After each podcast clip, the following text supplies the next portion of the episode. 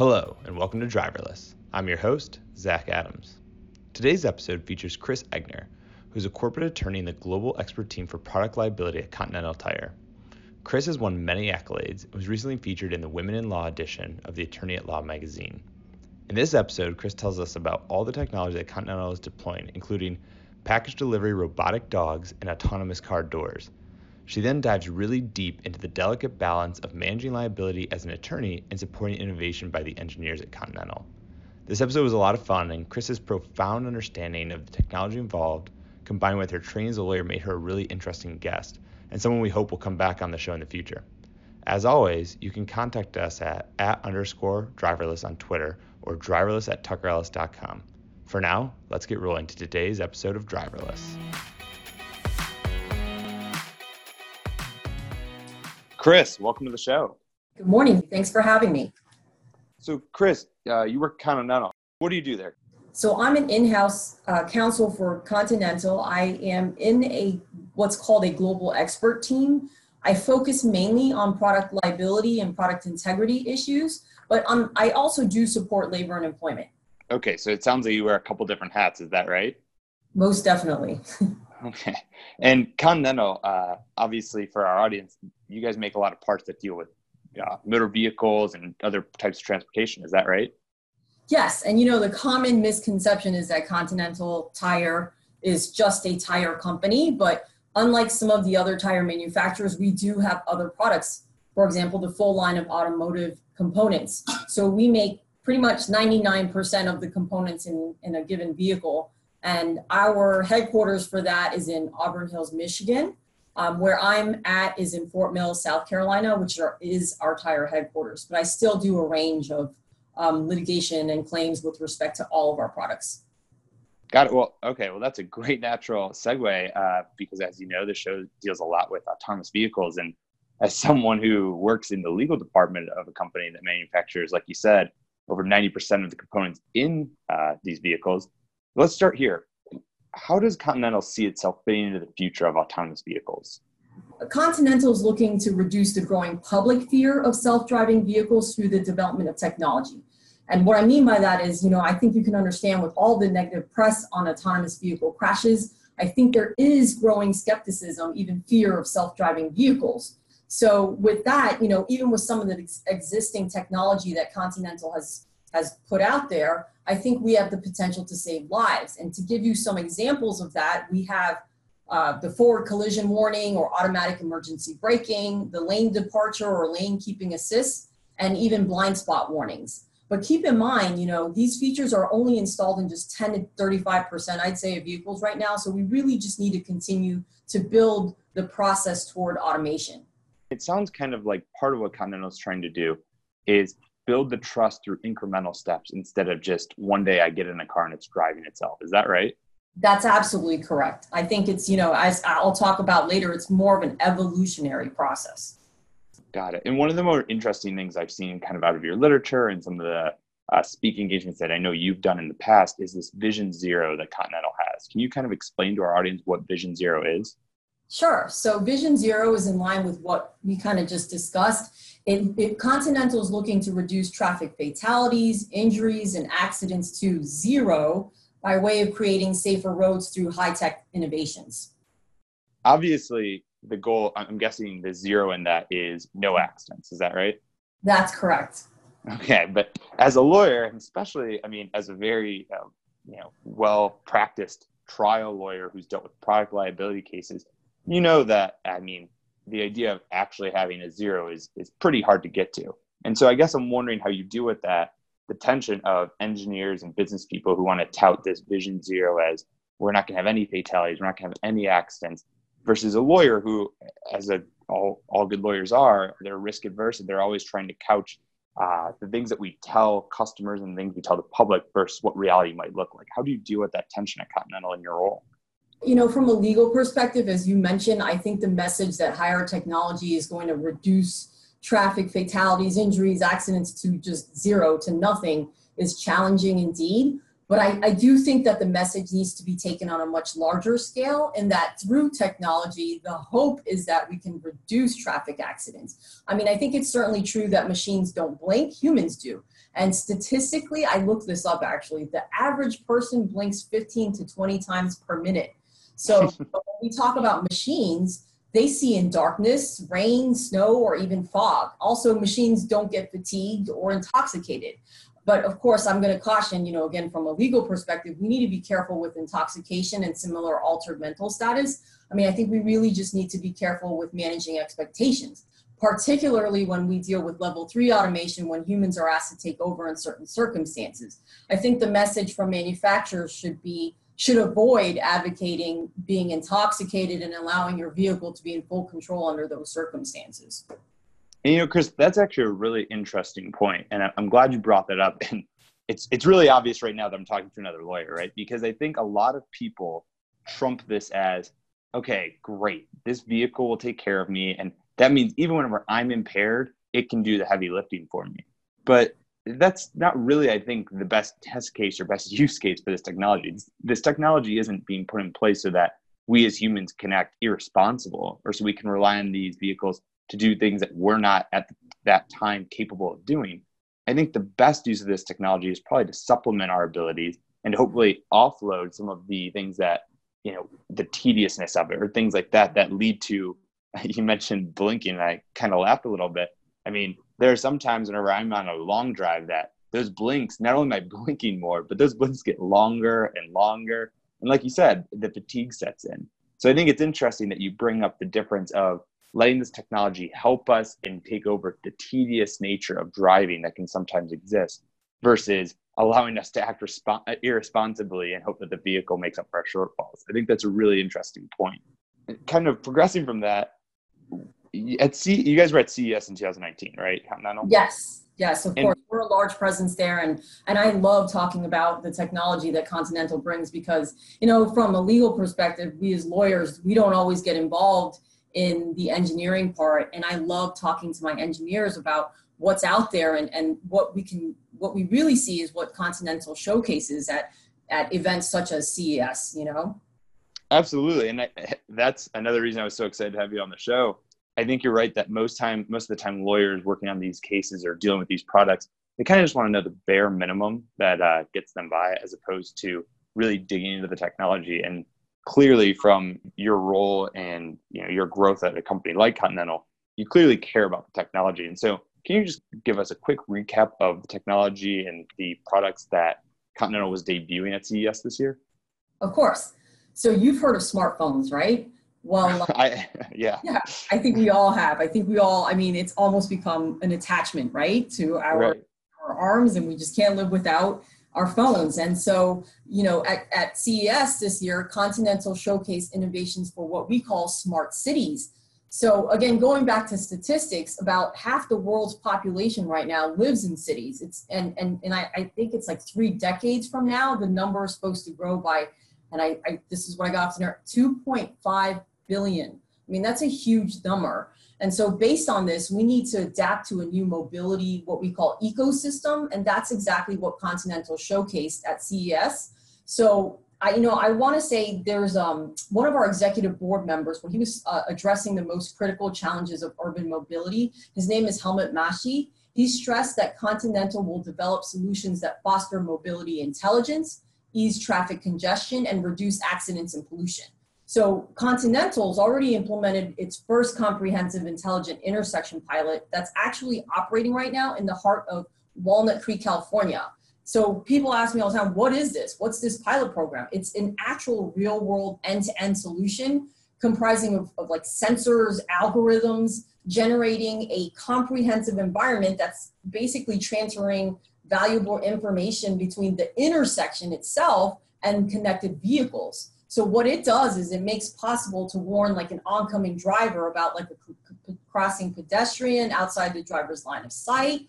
It also, data can also be used to control signal changes, streamline traffic, and then reduce emissions and idling time at intersections. That's really interesting, Chris. So, and this is kind of the vehicle to X, right? Like we've heard of vehicle to vehicle communication. This is kind of like the vehicle to everything else, right? That's kind of what yes. you're talking about. Okay, yes. and so yes. One of the things I think is really interesting about this V2X is whenever people talk about it, uh, there's a range. People who seem to really know this technology get really excited about it. I can hear it in your voice. I'm the same way, where I get really excited at the thought of my car, you know, the the future where intersections don't have stoplights because that's just kind of an inefficient use of space. Whenever you could just navigate with these vehicles, who should be going through, and it would, you know, instead of having that full complete stop, you'd more likely have a slow down and then a speed up just to make sure everyone's going seamlessly. But how have you navigated, or, how has Continental navigated working with these other entities who have never really envisioned themselves as part of a smart anything, right? I don't think the people that manufacture, uh, you know, uh, traffic lights right now, do that manufacture the button that you press for pedestrians to walk across the street, have ever envisioned themselves in the same space as uh, smartphones. So, how does Continental navigate working with people who have legacy products that don't naturally uh, lend themselves to this technology and helping to get them ready for the future? You know, I think that's a big picture thing where we're dealing with like the smart city because that you're dealing with vehicle to environment and that's going to be a progression. So I think Continental has been working more on the component features of a connected vehicle. So for example, you know, another thing we showcased at CES was our, um, it's called our intelligent door system, which actually received the CES 2019 Innovation Award um, it's, it's, what it is is essentially an autonomous opening and closing door system that detects obstacles, it prevents collisions and finger pinches, and it also helps the more fragile and elderly individuals on inclines. So like I saw like this um, kind of like a, a, a, it was like a video. They had an animation that showed someone that's you know in, in cities particularly where there's hills an elderly person coming out of a vehicle. And, and usually as you know sometimes the car doors will just fly open. Well, when you have something like an intelligent door system, it opens, you know, gradually and it allows and, and provides support to that elderly person. So, you know, again, we just start with, you know, something small like working within the vehicle and also other products that don't necessarily need um, or rely on the environment. And other products such as, and I'm, I'm really excited about this one. You may have seen some of the videos. It's online now. If you Google it, it's our autonomous robot dogs. It's kind yeah. of those are really cool. But please, sorry, I didn't mean to interrupt you. Continue. Yeah, no, not at all. I'm so excited to talk about it. It's actually what we call it. It's called the Animal. So animal delivery. Clever, right? Um, right. Yeah. So the idea is to have the cube carry the robot dogs to deliver your packages and for food or any other items, kind of like a little Amazon robot dog. Although obviously there's been no partnership with Amazon, but the idea really is to have this cube Oh, let me back up. Are you familiar with the cube? No, I'm, I'm not. I actually I know about the animals, uh, but I'm not familiar with the cube. So please, okay. yeah. Yeah. So actually, the cube has come out, and it's it was developed in advance of this Animal robot delivery dog, and the cube stands for Continental Urban Mobility Experience, and basically, it's Continental's version of the ultimate driverless passenger transportation and it's also going to be used in those urban areas to decrease traffic congestion. So I think right now there's been some, um, there's already a pilot program in Vegas. I don't know if you've been to Vegas lately, but they have these driverless uh, passenger transportation buses, and and they they drive around people around Las Vegas, and they'll you know drop them off at various locations. Yeah, I was actually fortunate to to ride in one last time I was in Vegas, and it, it was a really surreal experience because you realize that while this technology isn't mainstream, it does exist. And you can kind of see that it's just going to take a matter of time for it to become more proliferated. But I kind of want to, I need to dig more into this cube and animal situation. So is this a end-to-end product that Continental themselves are developing, or do you guys have any partnerships in making this happen? Yeah, so right now Continental is the primary developer of the Animal robot delivery dog, but there are some components in it that we do partner with others on. Um, mm-hmm. But now we are certainly the primary um, supplier and developer of these robot dogs. What was the driving force of coming up with this technology? Because it seems like it really fits a niche uh, that's probably being overlooked. I think everyone's in a rush to find a way to help people get around, but at the same time, I mean, with Amazon and just the rise of online shopping and online commerce, we're seeing more and more that packages being delivered is going to be a real problem. So, how did Continental think of that and I mean, this seems to me to be like one of the spaces that Continental can be a leader in tomorrow, as opposed to going into the space where everyone else is with, uh, you know, uh, passenger rides and things like that. Yeah, so some this delivery system was again part of the whole idea to reduce congestion and traffic congestion in urban cities based on the statistics that we talked about earlier. Because again you know if you're talking three decades from now you're going to have two and a half more billion people in cities you know the more you know with the rise of amazon and companies like that where people are just shopping from home you know i think the idea is to reduce traffic with respect to delivery companies right? So now you've got one cube, this, this driverless passenger system that's driving around the city and letting, let's say, six to 10 robot delivery dogs come out and go to the various stops and drop off packages. And they're in contained, you know, uh, drop off package locations where you can have your own security code to open your packages and things of that nature too. So all of this again goes in line with the objective to reduce traffic congestion. That's that's really impressive. And and certainly uh, a noble goal. I think that all of us can kind of get behind as someone who will be uh, in LA next week. Uh, anything to reduce traffic is is great in my book. Um, let's let's kind of shift gears a little bit. Uh, you we had talked a little bit about level three and kind of how there's this handoff between driver and vehicle. How has the partnership for level three features worked so far?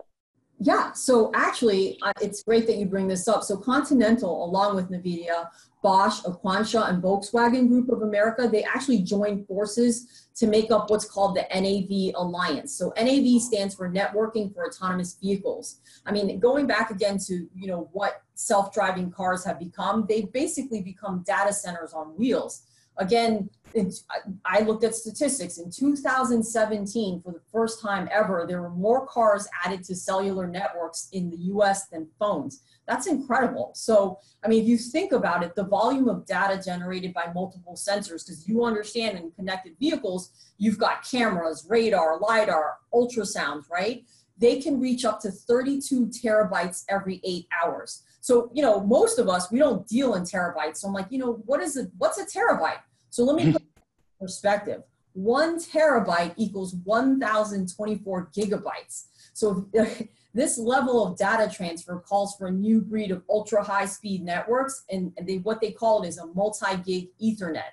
And that's exactly what the NAV Alliance is going to develop, a reliable next gen of like networking platform within self-driving vehicles. The amount of data we're dealing with is unprecedented. And especially whenever you consider that right now we're at such a, a small point in the progression of these vehicles that we're only going to do with more and more. And I, I, don't even think we're close to understanding and getting our arms around what that could look like in 10, 20, 30 years. How are you guys building that out? I mean, that's that's a massive undertaking.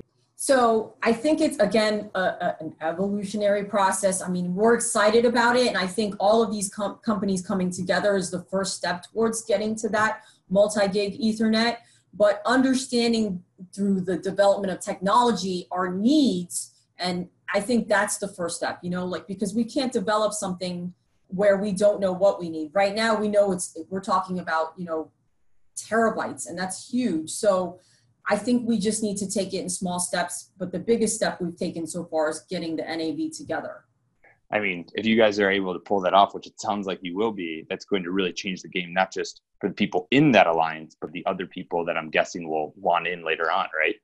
Most definitely. That's the hope. Yeah. And so I'm wondering if you could talk a little more about level three as a lawyer who who really has to assess this liability because I mean I've written papers on it, I've talked a little bit about things like that, but at the same time I'm coming at from a totally different angle. I'm you know I'm a lawyer at a law firm. I represent these companies, but I'm not in house. I'm not working with the engineers, not working with the business developers, things like that. And so, as a lawyer who is at one of these companies on the leading edge of this technology, what are the pros and cons to level three and, and having partial autonomous driving as you see it? All right. So, you know, level three is what we call conditional automation. So, the pros are obviously convenience, the hope of reduction in traffic accidents, fatalities, and injuries.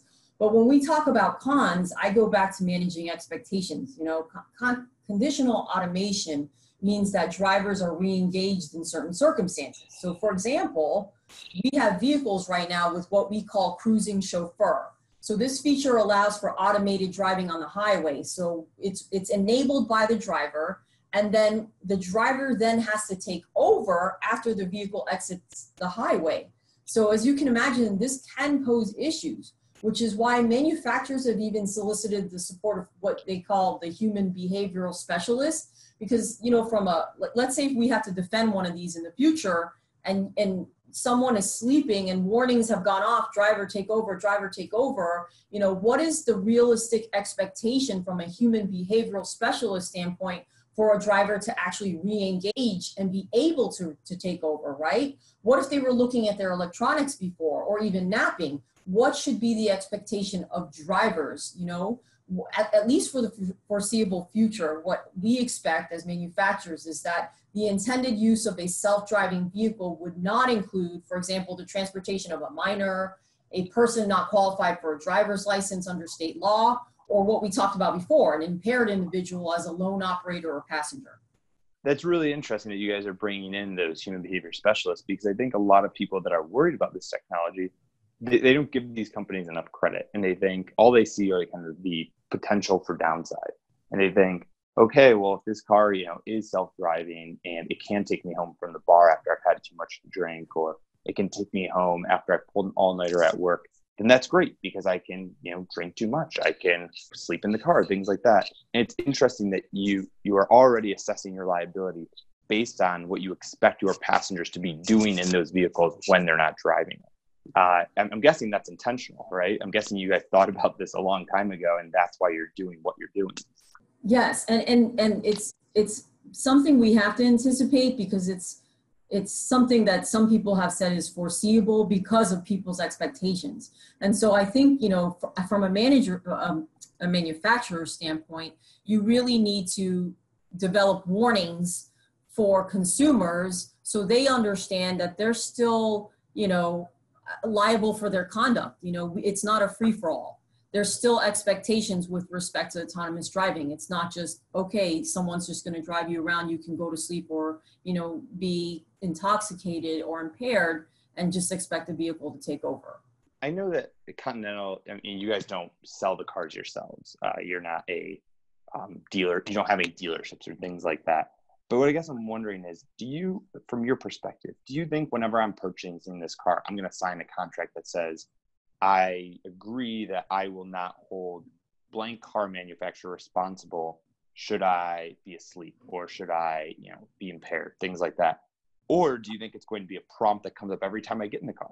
Or I guess how do you see navigating that space of liability between the passenger or owner of the vehicle and the manufacturer of the vehicle? Sure. So, I mean, you raise a really good point because, you know, how is that going to be con- communicated to the consumer? So a lot of the times warnings right now are in a user's handbook or, um, you know, in, in manuals or, or contracts that maybe you sign when you purchase a vehicle. But when you're starting to deal with more of these higher level autonomous vehicles, what should be in place? And, you know, from a manufacturer standpoint, maybe there should be some sort of training or guidance in the beginning. Because I know, you know, there are some manufacturers now with just some some smaller aspects of um, autonomous or connected you know technology in a vehicle. You still get some sort of training course from the vehicle manufacturer from a dealership. They offer courses for you. I, I, don't know if you're aware of that. So for example like bmw i know that you can take like a saturday course. They invite you in and someone it'll be a dedicated representative who will sit down with you and go through all of the features in your vehicle. So you're aware of them and you know how to use them now whether there's a contract involved in that or not or something signing saying that you've undergone the course, maybe that's um, preferred from a from a liability standpoint. But I don't know. sure. That would be um, that would be something you know that a dealership would would want. But again, it, it is something that I think training um, for a, a, potential driver for an autonomous vehicle should should undergo maybe in the future. That's something to definitely think about. As far as those courses go, while they exist right now, they're largely elective. By largely, I mean I don't know of any that are mandatory. And so it'll be interesting to kind of see how those dealerships navigate that space in managing their liability and forcing the consumer to do something that maybe they don't want to do or forcing them to, you know, sign a contract that maybe they don't want to sign in order to have this technology at their fingertips. How does Continental push the edge and stay on the cutting edge of this technology and where it's going to go in the future? while I also understand that the technology as it sits is it's not perfect, and it's very unlikely that the technology is going to be perfect uh, in foreseeable future. So I'm kind of wondering how you balance that tension in that management of liability in your role. Yeah, so Continental, you know, I think they see it as a building block approach to gaining that consumer acceptance. I think there's going to be, there has to be a clear progression from partially automated to fully automated driving. You know, one of the things I hear a lot from, you know, passionate drivers, you know, there's there's car shows all the time. There's people who just love driving and they say, "Well, I don't want to lose the passion or enjoyment of driving." So I say, you know, at the press of a button, the driver can turn the systems on or off as desired. And I don't know that that function's ever going to be uh, disabled, whereas you just have a fully autonomous vehicle that, you know, transports a driver and they can't choose that option, whether to engage it or not. We talked a little bit about the human behavior specialist, but what other kind of testing protocols does Continental use to make sure that their products are roadworthy when they go out the door? Yeah, so um, we did talk about the human behavioral specialist. We the, what we also talked about is the pilot programs that we have at like for the example walnut creek with the intelligent intersection. I think pilot programs are a great way to kind of observe how that technology is functioning in real world you know environments. And of course we are doing uh, vehicle testing in controlled and even public environments. Is that mainly through continental itself or are you partnering with a manufacturer or someone like that it's actually both. And one of the ones that you may be aware of is in California with Google. So we provided the braking systems for some of the um, autonomous vehicles that Google has. And they've developed a, a, partnership with, I think it's Lexus, and they have those cars traveling in a pilot program all around California right mm-hmm. now. So um, you can see those vehicles there, and that's actually Continental's brake systems in them well, getting the Waymo account had to be a big break for Continental, I'm sure, right? Yes, that was definitely a, a big a big success for us. Before we get you out of here, I really this is something that I think our audience specifically, uh, again, the intersection of law in this kind of autonomous vehicle artificial intelligence technology would be really curious about. So I've got to ask, what's your take on the absence of autonomous vehicle uh, specific letter, legislation in, in the United States? Is it preferable or frustrating yeah, so, you know, although there's not specific federal legislation in the US, I think you're aware NHTSA has established a voluntary safety self assessment for companies uh, developing automated driving systems, and it includes 12 safety elements. And all of this is accessible on the NHTSA website and at least set some minimum federal standards to guide manufacturers in their risk assessment and mitigation efforts.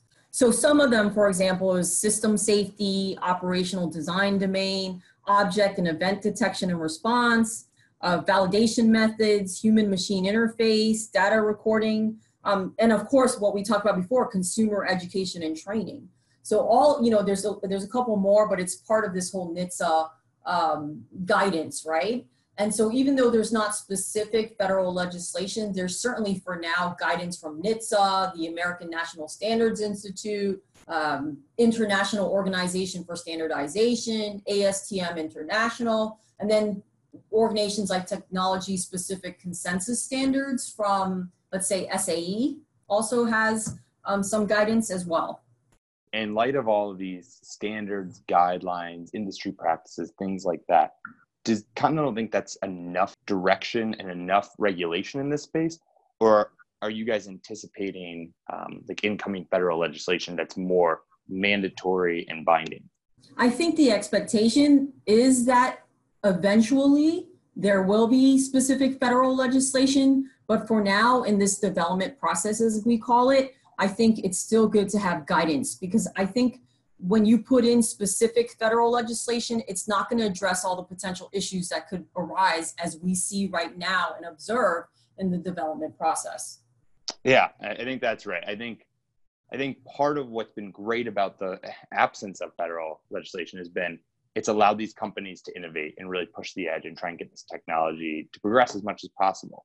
Um, but it'll be interesting whenever the turning point comes, the federal government decides, hey, we've got to you know weigh in on this. Um, but I'm sure it sounds like Continental's prepared for that, right?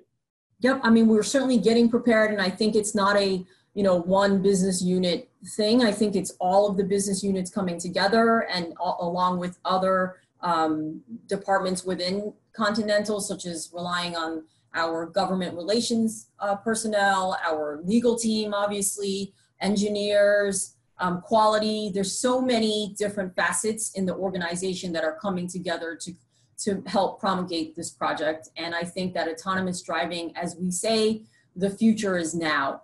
And so we're hoping that we, Continental, will be the forefront in the development of autonomous driving as far as suppliers uh, are for manufacturers. Well, it certainly sounds like you're on your way. And I want to thank, thank you so much for coming on the show. And, and before you get out of here, uh, where can our audience find out more about the things that Continental is doing in this space? Yeah, so we actually have a website, and if you just type in Continental Automotive Autonomous Driving, you will find us. Great. Well, Chris, thanks so much for coming on. We really appreciate it. Thank you. Thanks for having me.